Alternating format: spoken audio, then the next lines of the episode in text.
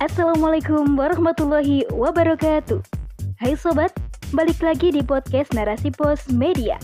Kali ini bersama saya Dewi Fitriana dalam rubrik Opini dengan tema Apresiasi tinggi bagi kaum pelangi, ironi oleh Ummu Mutiah Aisyah. Beberapa waktu lalu telah terjadi perhelatan bagi seorang transgender yang diberi nama Miss Queen. Beberapa kontestan pun ikut meramaikannya. Akhirnya, sang ratu pun terpilih. Riuh gembita menyambut sang juara. Dialah sang primadona yang menuai pro dan kontra. Pasalnya, ajang ini untuk para waria. Akan tetapi, mereka diterima dengan sukacita dengan alasan hak asasi manusia. Mereka tetap berkarya, bahkan negara ikut mengapresiasi keberadaannya. Sangat disayangkan, di negara yang mayoritas muslim terbesar di dunia ini, kaum transgender eksis dan menyuarakan hak-hak mereka. Bahkan negara ikut mengapresiasi dengan membiarkan keberadaan mereka yang mengadakan ajang Miss Queen ini. Begitu juga masyarakat yang sudah mulai terbuka menerima mereka, sehingga kaum transgender ini bebas berkarya tanpa merasa berdosa.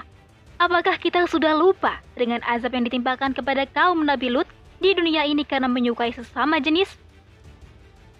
Kebebasan kaum LGBT ini tidak terlepas dari paham liberalisme atau kebebasan yang terlahir dari sistem sekuler saat ini. Dalam paham ini, manusia dibiarkan melakukan apa saja tanpa adanya batasan selama tidak mengganggu kebebasan orang lain. Bahkan, negara menjamin ini semua atas nama hak asasi manusia. Selain itu, negara juga melindungi kebebasan ini dalam bentuk undang-undang yang disahkan bersama. Termasuk keberadaan kaum LGBT ini pun dilindungi undang-undang karena mereka manusia yang mempunyai hak hidup yang sama dengan yang lainnya, sehingga keberadaan mereka diakui oleh negara. Bahkan mereka diapresiasi karena mengharumkan nama bangsa di tingkat internasional pada ajang kecantikan. Inilah potret bangsa yang berpandangan sekulerisme, di mana agama dipisahkan dalam kehidupan. Aturan agama telah dicampakkan, agama dianggap candu bagi kehidupan. Agama hanya ada di tempat ibadah saja, Sedangkan dalam mengatur kehidupan yang lain diserahkan kepada manusia yang berbeda pemikirannya. Sehingga aturan yang dibuat hanya berdasarkan kepentingan dan nafsu semata, bukan wahyu dari Allah yang Maha Esa.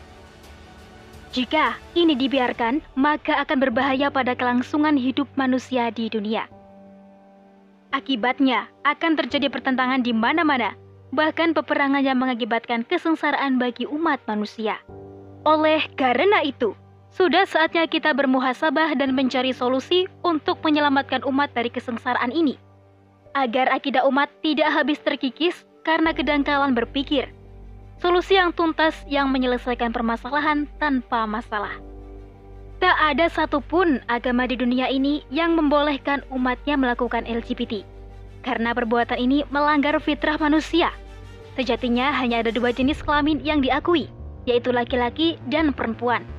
Pernikahan yang diakui pun hanya pernikahan antar jenis dan bukan sesama jenis, karena tujuan dari menikah adalah melestarikan keturunan.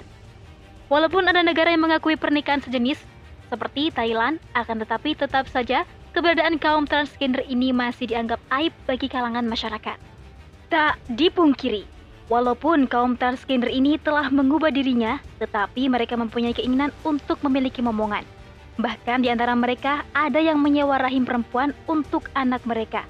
Tentu hal ini sangat berbahaya untuk status anaknya, terutama masalah nasab anak tersebut. Karena status anak seperti ini haram hukumnya dalam Islam. Dan masih banyak lagi kekacauan yang disebabkan dari perbuatan ini. Oleh sebab itu, Islam memandang perbuatan LGBT ini adalah perbuatan yang dilarang karena melanggar fitrah manusia dan mengubah ciptaan Allah Subhanahu wa taala serta Allah melaknat pelakunya.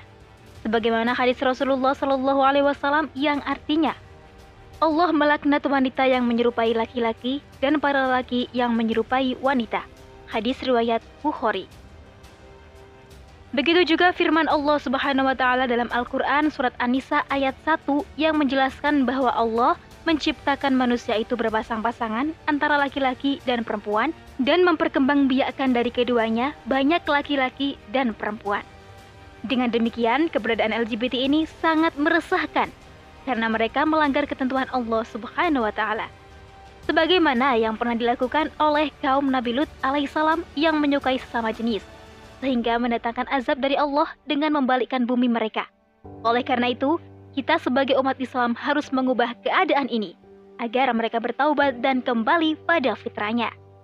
Islam adalah agama dan juga ideologi atau pandangan hidup sebagai solusi berbagai permasalahan yang dihadapi manusia. Islam adalah agama yang mengurusi berbagai aspek kehidupan, mulai dari akidah, syariah, muamalah, dakwah, dan juga daulah. Islam akan menyelesaikan masalah tanpa masalah dan penyelesaian secara tuntas dan kafah. Adapun dalam menyelesaikan masalah LGBT ini, Islam memiliki tiga pilar yang harus dibangun dalam meluntaskan permasalahan ini, yakni pertama, harus adanya ketakwaan individu yang dibangun masyarakat, sehingga akan terbentuk masyarakat Islam yang selalu terikat dengan hukum syara serta merasa takut dengan azab Allah yang ditimpahkan kepada orang-orang yang melanggar larangannya seperti yang ditembakkan kepada kaum Nabi Lut alaihissalam. Allah Subhanahu wa taala berfirman dalam Al-Qur'an surat Al-A'raf ayat 80 sampai 81 yang artinya Dan kami juga telah mengutus Lut ketika ia berkata kepada kaumnya, "Mengapa kalian mengerjakan perbuatan fahisya atau keji itu yang belum dilakukan oleh seorang pun sebelum kamu?" Sungguh, kamu telah melampiaskan sahwatmu kepada sesama lelaki itu, bukan kepada perempuan. Kamu benar-benar kaum yang melampaui batas. Kedua, adanya kontrol masyarakat terhadap permasalahan yang terjadi. Dalam hal ini, masyarakat harus selalu beramar ma'ruf nahi mungkar agar dapat mengontrol jika ada anggota masyarakat yang berbuat kemungkaran atau kemaksiatan. Hal ini berdasarkan hadis Rasulullah yang artinya, Barang siapa yang melihat kemungkaran, maka ubahlah dengan tangannya. Dan jika tidak mampu, maka ubahlah dengan lisannya. Dan jika tidak mampu, maka ubahlah dengan hatinya. Dan itulah selemah-lemahnya iman. Hadis riwayat Muslim. Ketiga, harus ada peran negara sebagai penegak hukum bagi yang melanggar aturan. Dalam hal ini, negara akan menerapkan syariat Islam secara sempurna dalam setiap aspek kehidupan. Sehingga setiap aturan dan undang-undang yang dibuat berdasarkan syariat Islam yang bersumber dari Al-Quran, Al-Hadis, Ijma' sahabat, dan kias. Jika terdapat persoalan baru, maka akan digali hukumnya melalui ijtihad para mujtahid sehingga didapatkan hukum bagi persoalan tersebut. Negara juga akan menerapkan aturan berpakaian bagi laki-laki dan perempuan sesuai syariat.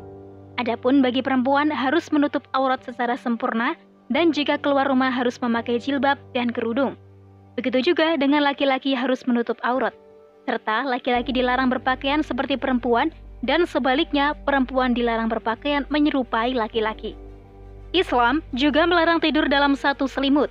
Anak-anak yang sudah berumur 10 tahun wajib dipisahkan tempat tidurnya. Hal ini dimaksudkan agar tidak terjadi keterikatan pada sesama jenis. Selain itu, Negara juga mempunyai aturan hubungan lelaki dan perempuan seperti dilarang campur baur atau ikhtilat, berdua-duaan atau khalwat, dan berinteraksi yang tidak dibolehkan oleh syarak kecuali dalam pendidikan kesehatan dan perdagangan. Jika terjadi kasus perzinahan, maka pelakunya akan dihukum sesuai syariat Islam, yaitu dirajam sampai mati bagi yang sudah menikah dan dicambuk 100 kali serta diasingkan selama setahun bagi yang belum menikah. Adapun jika terjadi kasus hubungan sesama jenis, maka akan diberi sanksi sesuai syariat. Rasulullah Shallallahu Alaihi Wasallam bersabda yang artinya, dilaknat orang yang melakukan perbuatan kaum Nabi Lut. Hadis riwayat Tirmizi dan Ahmad dari Ibnu Abbas. Sedangkan dalam kasus transgender Islam sangat pelarang ini dan mengharamkannya, karena hal ini mengubah ciptaan Allah dengan mengubah alat kelamin. Berbeda dengan kasus terhadap orang-orang dengan kelamin ganda, yaitu orang-orang yang pada waktu lahir diketahui memiliki kelamin ganda, yakni perempuan dan laki-laki, atau tidak memiliki alat kelamin sama sekali. Ada pula sewaktu lahir berkelamin identik perempuan, tetapi setelah beranjak dewasa, kelamin berubah menjadi laki-laki maupun sebaliknya. Maka akan dilakukan serangkaian pemeriksaan medis, kemudian akan dilakukan operasi sesuai dengan hasil dari pemeriksaan tersebut. Operasi ini ditujukan untuk menghidupkan alat kelamin yang sesuai dengan keadaan dan fungsi bagian dalam. Operasi seperti ini dibolehkan oleh Islam karena bukan menyalahi kodrat, tetapi justru keadaan darurat.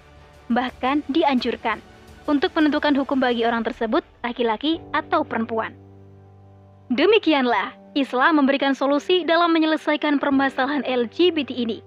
Islam begitu tegas dalam menjatuhkan hukuman bagi pelakunya. Karena hukuman dalam Islam terdapat efek jerah dan juga sebagai penebus dosa. Namun semua itu hanya bisa diterapkan oleh negara yang menerapkan syariat Islam dalam mengurusi rakyatnya. Karena di dalam Islam, masyarakat adalah sekelompok orang yang memiliki pikiran, perasaan, dan peraturan yang sama, yaitu Islam. Wallahu alam bisawab.